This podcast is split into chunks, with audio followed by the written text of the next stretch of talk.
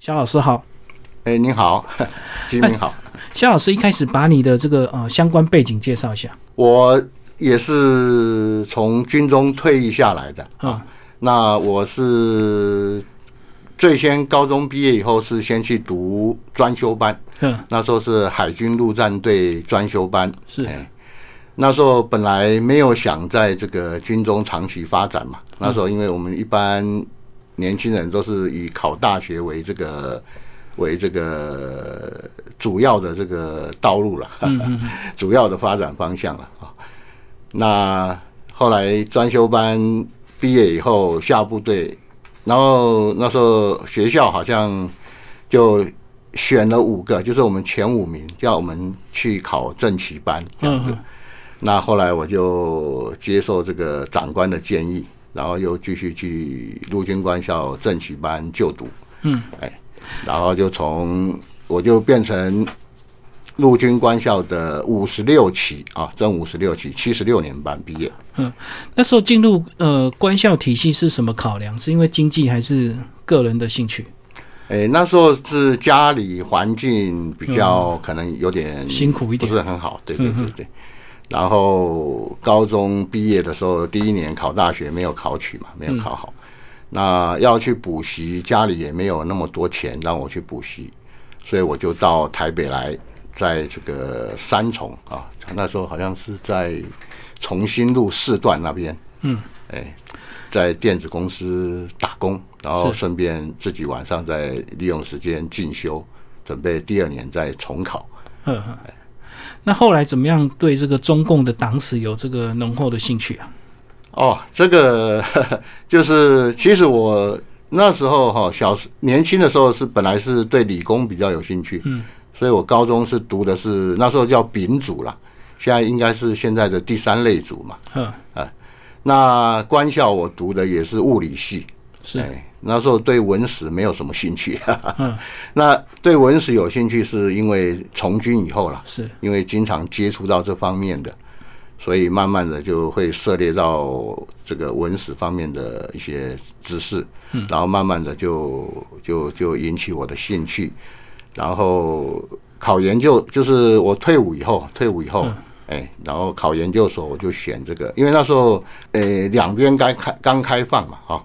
这个大陆的议题蛮夯的，嗯，所以我就选那时候很热门的这个中国大陆研究所来考，嗯，哎，就开启了我这个研究中共党史之路。嗯嗯，那后来现在的现职哎，现在我是在空中大学担任这个兼任的助理教授。嗯嗯，那教授的范围哪一些？哎，空中大学最主要是行政学方面的，哎，就是我在工行系。然后在有跟大陆有关的是叫那个两岸立法制度。嗯嗯嗯，好，那接下来我们就来聊这本书啊。呃，肖老师先把你另外一位作者蔡国玉教授介绍一下，你们怎么样一起来合作的？好好的好的，那个蔡国玉老师他是他等于也算是我的恩师啦。嗯，我硕士班跟博士班的博士论文。都是由蔡老师来指导的，是这样子。那蔡国义老师他在国内这个研究中共党史界啊，可以说是数一数二的这个学者。嗯，这样子。嗯，那后来是怎么样来呃，关于这本书一起合作？呃，因为他蔡老师他之前哈有写过三，就是那时候国史馆出版的有三册的中共党史。嗯哼，那。因为我在写博士论文的时候，有把那三册其中的前两册，就是关于跟我论文内容有关系的部分拿来做参考资料，然后我发现蔡老师那个里面的资料啊，非常的都是第一手资料，很多都是第一手资料，非常的珍贵。嗯，那因为那个书出版久远了哈，那现在的读者也不大也不大爱看 这方面的书了。嗯，哎，所以就变成好像被冷冷冻在那里，我觉得非常可惜。嗯嗯，所以我就跟蔡老师建议说，我再把这两，因为现在这最近几年有很多新的资料出来啊，嗯嗯，我就建议蔡老师说，我再补充一些资料，然后再删去比较您那里删去蔡老师原本书里面比较冷门的部分，然后把它并成一本，这样子让他重新上市，跟读者见面。他那时候刚出版的时候是哪一年？就是距离现在多远？哦，那可能是民国七十几年出版的吧。哦，所以很多资料要更新，就对。对对对，而且那时候那时候的有关中共方面的书还是禁书，嗯，所以要取得资料不容易。嗯，哎，蔡老师说他写资料都是参考那个调查局里面的资料。哦，哎，当时的机密档案就对。对对，都是机密档案。嗯，那现在开放之后，这个资料就越来越很多机密就不再是机密了。哎，是的，是的。嗯，好，那为什么我们这本这个书是从一九二一年到一九四九年？主要是二一年他们那时候建党嘛？呃，书名是一九二一年，是他们建党那一年没有错。但是我们第一这本书的第一章还是从大概从就是民国初年这个社会主义思潮传入中国开始崛起。嗯，哎，那最主要是一九二一年他们正式建党以后，哎，是本书写作的这个重点。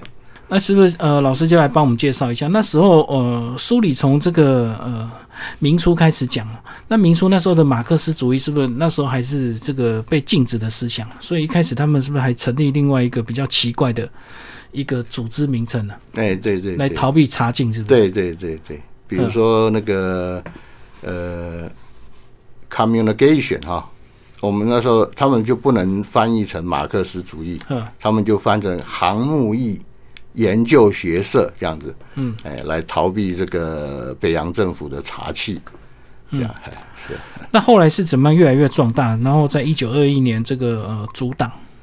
呃，其实哈，就是中共建党最主要的催生者是还是苏联嘛，嗯，哎，由苏联来资助他们成立，所以他们开第一次大会的时候，有两位导演也都是苏联的代表来当导演的。嗯，那中共一大代表那十三位其实都是，呃，就换句诙谐的话，就是配合演出这样子了。嗯嗯那真正中共建党刚开始还是由苏联来策划的。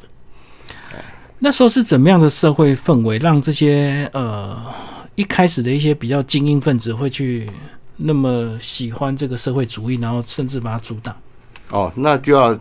说到这个民国初满从满清末年一直到民国初年嘛，嗯，哎，那时候社会可能就比较混乱了，政府也比较腐败一点，嗯，哎，所以很多年轻人都都在思，年轻人或是读书人，他们都在思考着怎么样去救中国，嗯，哎，那就产生了两条路嘛，因为第一条就是我们国父孙中山先生。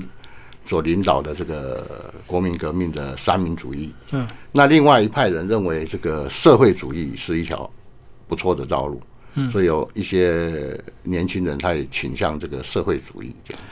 在里面讲到，好像大家对所谓的帝国主义是很不满的吼，所以中国希他们希望中国自救就就对了。哎，是的，是的，嗯，就是最主要革命的目的就是要争取中国这个国际地位嘛。因为那时候中国的国际地位很差，哎，就是变成好像是列强的这个痉挛一样，嗯，所以那时候一开始重要的推手有哪一些人呢？中共建党当然最重要就是第一个是李大钊嘛，第二个是陈独秀，这两个是他们最早期的领袖，嗯，哎，第一期的就对，对，最早期的领袖。嗯，那李大钊他是比较不幸的，他被那个被谁？好像张作霖嘛，北洋政府捕获，然后绞杀了。嗯，那陈独秀也曾经在上海被捕获过，但是后来因为这个，后来被就是被苏联还是还有这个孙中山先生有帮帮帮忙，哎，把他营救出来。那陈独秀后来当。就是中共建党以后，早期的总书记就是由陈独秀先生来担任。嗯嗯嗯嗯。那其实后来这个呃，整个建党的党史，一直到一九四五年，你在书里也是又把它分为三个阶段，对不对？呃，到一九四九年，对对。那是不是来帮我们讲这三个阶段？一开始是所谓的呃上海时期啊，是从一九二一年到一九二七年，那时候是一个什么样的时期？哦。在那时候是处在这个国共合作的时期，哦，哎，就是国父联俄容共嘛，嗯，那国父逝世以后，就好像就是有发两边有发生的，就是中共他可能搞这个农民运动啊，嗯，在乡下搞那个农民运动，搞得太过火了，所以最后国民党这边在一九二七年嘛，就是他们我们叫做清党，嗯。中共那边叫四一二政变，嗯。好、就是我们先总统蒋公发动这个清党，嗯，然后国共两党就就等于是决裂就哎对。决裂了，对。那时候的农民运动是怎么样的一个形式啊，才会被关注，然后最后两边决裂？农民运动就是那时候我们北伐军嘛，哈，嗯，北伐军里面有国民党员，也有共产党员，嗯，那时候表面上共产党员是跨党加入国民党，嗯，但是他暗地里还是从事这个共产组织的发展，嗯，那他们他们推就是发展组织的一个方法，就是在乡下地方鼓动这个贫农啊，或者佃农啊，来推翻大地主，就是后来他们搞的那一套这个土改分田的那个最最早原始的这个模型，就是从那时候开始的，就是斗争地主，然后分田地给穷人，然后来就是鼓动这个农民来支持他们这样。哦，鼓动整个这个呃权力的一个斗争，就对，对穷人去对斗有钱人。对对对。那后来，因为因为他在乡下地区有很多军官，在乡下地区都有亲属啊，嗯，哎，或者是朋友之类的嘛，对，然后被斗的都是他们的亲属，所以他们就很不满了，嗯，所以才会就引起这个引起这个，呃，就开始两边就觉得不呃这样合作好像不太对嘛，哦，很多国民党的军官是这个被害者，就对，后来就决裂。对对对，嗯。而且那时候国民党我们知道嘛哈，早先我们国民革命军它组成的成分是蛮有点复杂了，嗯，除了黄埔黄埔我们黄埔军校毕业生所率领的所谓黄埔系以外，还有很多都是地方投靠的，哦，哎，所以呢，他们地方利益也看得很重，所以他们就看到共产党这样搞的话，就觉得哎这样不对，嘿嘿，就把我自己的利益都都搞掉了，对。嗯嗯嗯嗯，好。然后那时候所谓的一九二七年，呃，要决裂的时候，蒋中正那时候身边有哪些人给一个什么样的建议？他他那时候有什么样的一个思考？还是这个局势被迫就是一定要开始清党？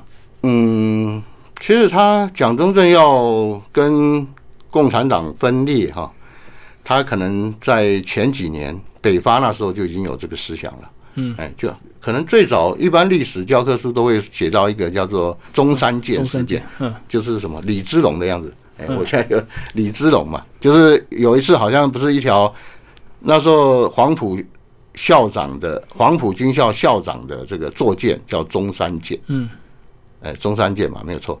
有一次想要，就是好像那个事件是想要把蒋中正挟持到苏联去，嗯哎，因为他们那时候也觉得好像蒋中正有点要这个，就是要以他们以共党的口吻来讲，就是要背叛革命了，嗯，哎，这样子，哎。那后后来是怎么样化解？中山舰事变后来是当天嘛，当天晚连夜，蒋中正就把好像就把那个舰长把他抓起来，舰长好像叫李之龙吧，嗯哎，把他抓起来了，哎，然后就好像这个这个事件在历史上好像还还有点悬案，哎哦。还有还有就是我们这边的说法跟中共方面的说法有点不大一样，嗯。对，好然后接下来进入第二时期哦，瑞金啊，瑞金是个地名嘛，一九二七年到一九三六年，哎，对对，嗯，江，西瑞金。嘿，就是后来中共他经过这个南京，我们这个跟他们分裂以后嘛，那武汉政权，我们那时候是有一个历史事件叫做国民党的宁汉分裂。好、南京有一个中央政府，国有一个国民政府，在汉口也有一个是由这个汪兆铭来主持的。哦，哎，那汪兆铭那边本来对还蛮掩护这个共产党的，嗯，但是后来也觉得共产党的这个搞法不对，所以他们那边也分共。分共以后，他们中共就认为说，真正要革命，那时候他们也有很多辩论了。有有一派像陈独秀那一派，他就是主张说继续维持国共合作。嗯，那另外有一派比较激进的说，他那是这样子的话，我们应该要跟国民党决裂，哎，决裂，然后自己搞发展我们自己的武装力量。所以八月一号不是发动这个南昌起义吗？嗯，他们叫起义了，我们叫暴动。嗯，哎，南昌暴动。那所以他们后来又把八月一号定为他们的建军节嘛，八一嘛，好。所以他们解放军的那个代号就叫八一，嗯，哎，就是这个历史典故，就是我们讲的所谓的叛变嘛，就是哎，我们是讲叛变嘛，他们是讲起义起义啦。然后最后时期就是最重要，在书里有讲到，其实是最令人可惜的，就是呃延安时期，就是一九三七年到一九四九年，呃，其实后来一开始是打输的，对不对？哎，对呀，就是在。呃，一九三五年嘛，不是那时候我们第五次围剿，嗯，哎，把他们打的这个，让他们就是就是逃窜了，他们叫两万五千里长征嘛，嗯嗯，其实就是逃窜，对，因为他们跑的路线忽南忽北，并没有特定的目标，哦，就流窜就对，对就是叫流窜。后来他们是把它美化了，说要北上抗日，其实那时候根本就就是在流窜。只要哪边安全，他就往哪里跑。嗯，是这样子。然后那时候中共最差的时候是被剿到剩多少人呢？哎，等到他们经过一年多以后，跑到延安，那时候可能他们从瑞金出来的时候，大概有十余万人。嗯，哎，到到这个延安的时候，只剩下大概不到两万人。嗯，哎，那历史到底怎么转折？是因为苏联的介入吗？那时候有一个很重要的事变呢。就是西安事变嘛，嗯嗯，那时候本来胡宗南大军对这个最后残余的共军已经形成包围之势了，嗯，随时都可以把共军消灭，嗯，那那时候的国国内态势就是第一个是日本侵华，嗯，日本一直就是在各地制造事变嘛，我觉得一九三七年了。一九三六开始，一直到三七、三五、三六都可以都有日本制造的事变。嗯嗯，三六年那个张学良因为迫于这个，可能就是他自己的，因为他丢掉丢掉了东北啊，他一直想报仇，然后他带着东北军也都是从东北过来的。嗯嗯，那可是他们东北军奉到了命令是剿共啊，那他们就认为说我们应该要去打日本。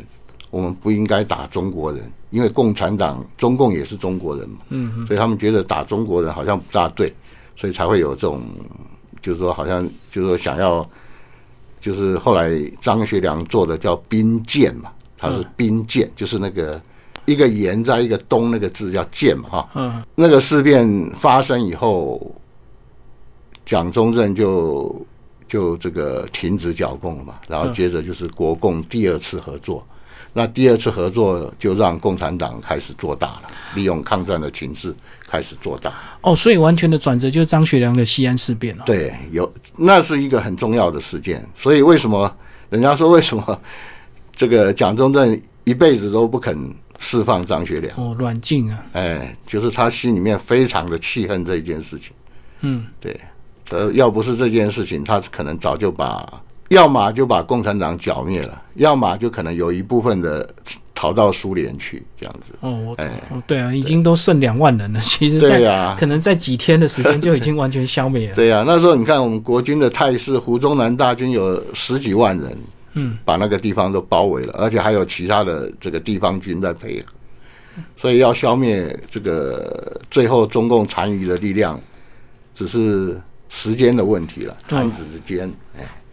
好，那后来就是因为这个呃抗日的关系，所以呃中共一直在私底下做大嘛，哈，就是表面抗日，其实私底下是一直在做大。对对对，嗯，就是我们有不是有一句最好的这个比喻吗？一分抗日，嗯，他们一分抗日，呃，两分应付，就是应付国民政府，对，然后七分发展，哦，完全就靠自己在发展了。对呀、那后来苏联怎么样去要协助他？苏联协助他，那是就是第二次世界大战以后嘛，嗯，那刚好又形成美苏的这个冷战格局啊。对，哎，那美国支持我们中华民国政府，嗯，那苏联当然就支持 另外一边了。哦，主要是美因为他美苏的立场的对立啊。对对对，嗯，就是各他们想各自形成一块势力啊，就是所以壁垒分明嘛。嗯那共产党又是他们苏共的这个，就同为共产党人嘛，所以当然就是应该就是要支持自己共产党这一方面的。嗯嗯嗯。然后另外最后就是讲到有一个非常重要的蜜月，对不对？就是中国被出卖的雅尔达蜜月。雅尔达蜜月对，嗯，雅尔达蜜月给我们介绍一下。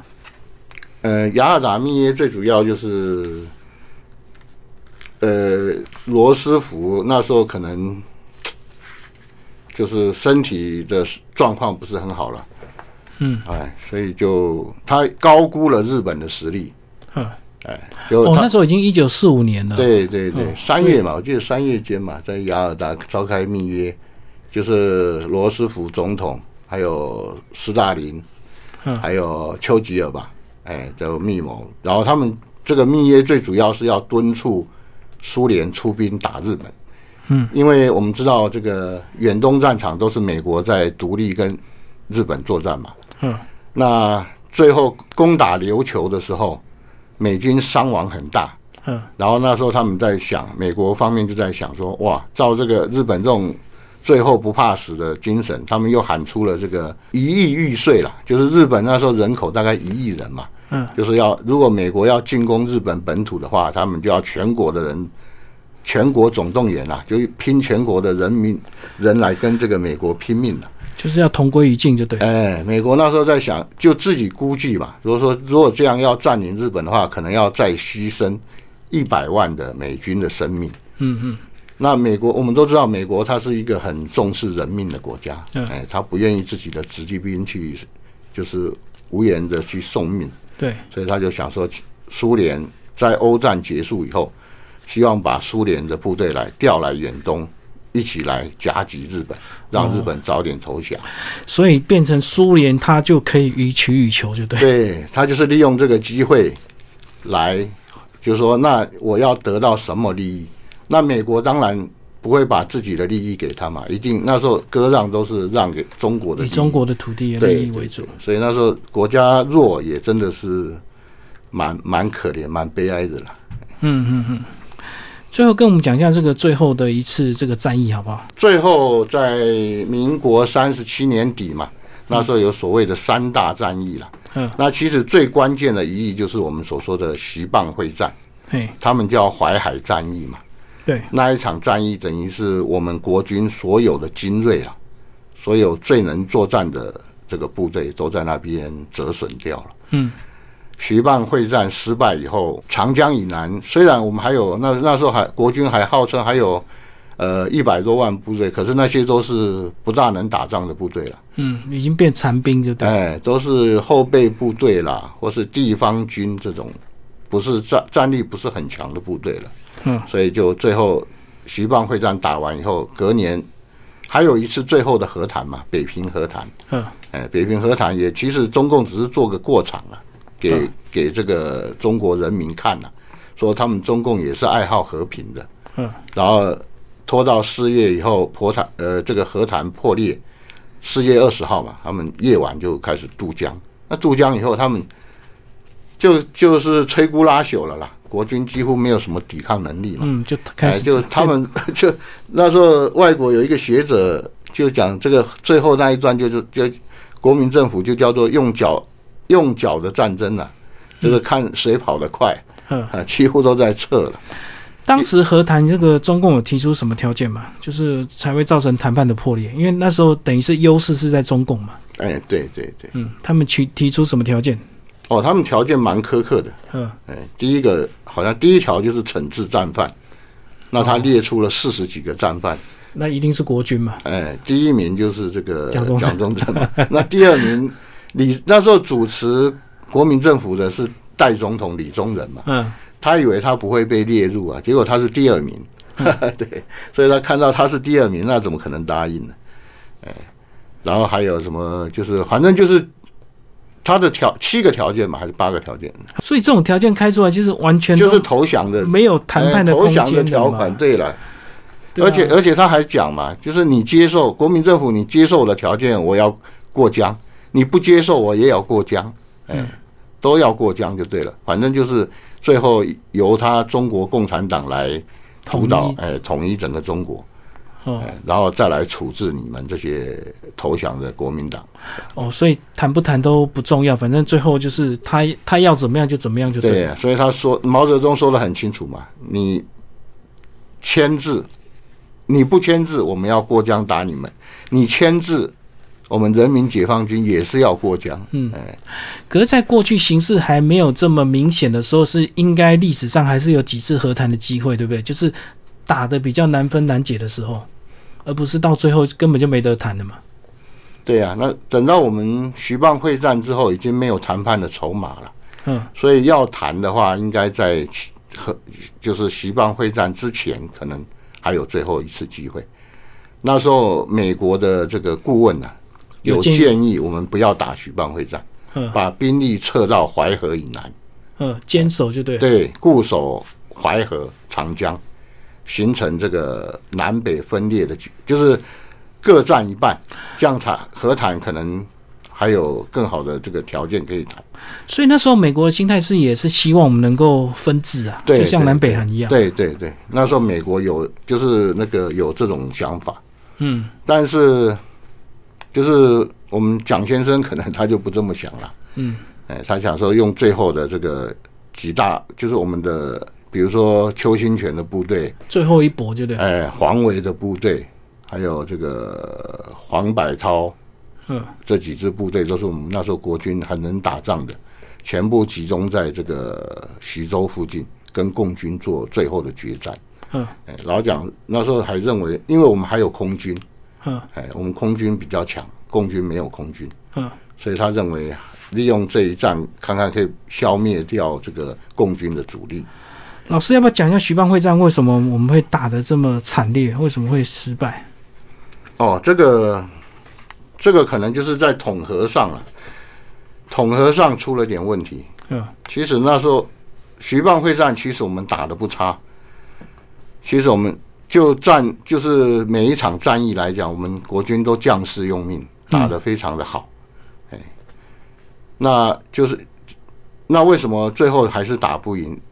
第一个就是中共的人人多哦，他还有很多这个农民兵，就对，对他们，你看他们经常宣传这个徐淮海，他们叫淮海战役，嗯，他们是用六十万部队打败我们国民革命军的八十万部队，嗯，其实这个是吹牛的。我们那时候总部队人数应该一般学者都是估我们是四十五万，嗯，他们大概是六十万，嗯，那把我们高估也是。最多只估到六十万，等于是六十万对六十万。嗯，但是我们通常他不讲的一点就是，他们还有五百万的农民工在后面支援。嗯，就是说他们部队死了一个，马上就从农民工里面补一个进来。嗯，对，所以他们人会越打越多，但是我们后备兵没有嘛，所以我们死一个就少一个。这个历史就是过去了，这也是没办法。最后，老师讲一下我们这个呃《中共党史》这本书，其实呃能够带给我们社会现在新的什么一个价值？就是说，其实，在书里一开始就有写，不管是我们要对付中共，或者是要跟他们怎么样的一个关系，重点一定要先认识他，对不对？不管是要合作或竞争。对。那这本书对我们现在人的一些价值，就是我们现在不管，就是台湾。主流的声音可能要对抗中共，嗯，或是有一部分人认为要保持我们两岸和平，嗯，但是不管怎么样，比如就举一个例子嘛，比如说我我我想对某个人怎么样，你不管要对跟他交友或要跟他这个斗争，最起码你要先了解他嘛，嗯嗯，对不对？你不了解他，你怎么跟他交朋友？嗯，你不了解他，你怎么跟他斗争？对对啊，所以这本书就是希望我们现在的这个国民或是年轻人能够看过以后，最起码对中共他他从小到大的这个生长的过程有一个就是最少有一点初步的了解嘛。这样你跟他在交往的过程中，或者你想跟他对抗的过程中，你才知道他的底细啊。哎，你知道他强项在哪里？哦，他以前也曾经干过哪些糗事？这些对，嗯，相信他们中共一定有很多对台的研究组织啊。那我们比较可惜的是，我们对中共的组织的了解跟研究是越来越少，对不对？从过去非常重要，到现在可能越来越不重视这样。对呀，现在大家嗯，好像。就不大重视这一块，所以对中共当时的研究，在国内算是现在越来越冷门。哎，所以大家就凭血气之勇是，我觉得是不行的，还是要有具体的了解跟研究。对对，嗯嗯嗯，对。好，今天非常谢谢我们的肖玉老师为大家介绍中共党史一九二一年到一九四九年五南出版，谢谢。好，谢谢，谢谢。